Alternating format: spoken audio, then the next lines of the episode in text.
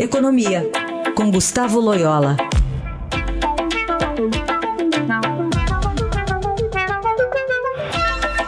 Loyola, bom dia. Bom dia. Vamos falar sobre alguns assuntos, começando com o Mercosul, que caminha para fechar um acordo comercial com a União Europeia este ano, pondo fim a quase 20 anos de negociações. Segundo o ministro da Fazenda da Argentina, ele alertou para a tendência de um aumento do protecionismo na economia mundial e afirmou que os governos não podem ser complacentes nem buscar soluções individuais. Será que chegamos ao fim de duas décadas de negociações finalmente? Bom, é, a menos que aconteça aí algum tipo, algum imprevisto, né? Eu, eu acho que as negociações realmente estão no, no, no, no final, né? Eu acho que, pelo que se sabe, existem alguns poucos detalhes ainda a serem negociados. E é funda foi fundamental aí para a conclusão dessas negociações o alinhamento do Brasil e Argentina com uma agenda é, mais é, pró-comércio, uma agenda mais, mais liberal, né? E na, quando se tinha aqui no Brasil o governo do PT e na Argentina uh, os Kirchner, isso realmente ficou impossível e, e se perdeu um tempo enorme né, com as, essas negociações eh, bloqueadas. Uh, o paradoxal de tudo isso é que quando o Brasil e a Argentina despertaram eh, para a necessidade aí de abrir, de abrir mais as suas economias e, e empreenderem aí negociações eh, comerciais multilaterais, né, eh, surge o protecionismo aí norte-americano que de fato uh, é um grande risco, né? Um grande risco disso dar início a uma guerra comercial, né?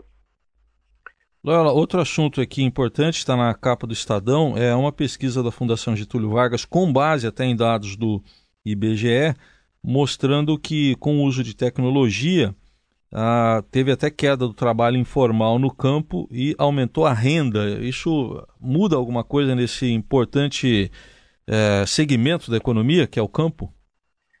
Pois é, isso, isso é, é uma tendência importante que está acontecendo no agronegócio brasileiro, é o uso mais intensivo de tecnologia. Isso muda uh, o perfil da mão de obra, né?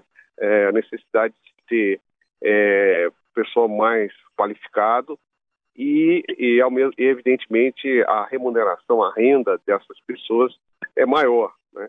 E, e, e há um, e, uma, e, e evidentemente esse, esse, esse pessoal mais especializado, tudo ele é contratado segundo a legislação trabalhista, obedecendo a legislação trabalhista. Então, aquela, aquele tipo de mão de obra que no passado é, existia muito, que era uma mão de obra mais informal, temporária e tal, é, fica, fica relegada aí ao segundo plano e tende é, a praticamente desaparecer. Então, é uma tendência importante, é, mostra que o, o agronegócio brasileiro está na, na, vanguarda é, mundial em termos de tecnologia, né? É, mostra a grande competitividade que o Brasil tem no setor. E o que nós precisamos, basicamente, é uma melhora da infraestrutura, né? É, e, e não apenas na infraestrutura de transporte, mas também na questão da defesa sanitária e uma série de outras coisas para que o, o agronegócio brasileiro realmente é, siga aí é, nessa trajetória espetacular que está tendo, né? Mas a própria reportagem aponta um gargalo também aqui, que é a falta de mão de obra qualificada. Isso ainda é um problema para ser resolvido, né? É, exatamente, esse é um problema geral da economia brasileira. Ah, eu diria hoje um pouco uma tendência global, né? A, a, os empregos estão mudando rapidamente, é, é, então a, se exige um novo tipo de qualificação é, e muitas, é, muitas pessoas estão ficando para trás, ou seja, pessoas que é, não têm formação é, e isso é agravado no Brasil pelas deficiências na nossa educação básica, né? E, eu, e, e mesmo na educação universitária, o Brasil é, forma muito bacharéis né, e poucos técnicos, né? É, uma, é, uma, é um país que não, não é mais ligado a essa questão do bacharelismo do que qualquer outra coisa. Então, isso, isso, isso cria aí uma carência de mão de obra é, mais especializada, não apenas no campo, como cita a reportagem, mas também na cidade. É isso.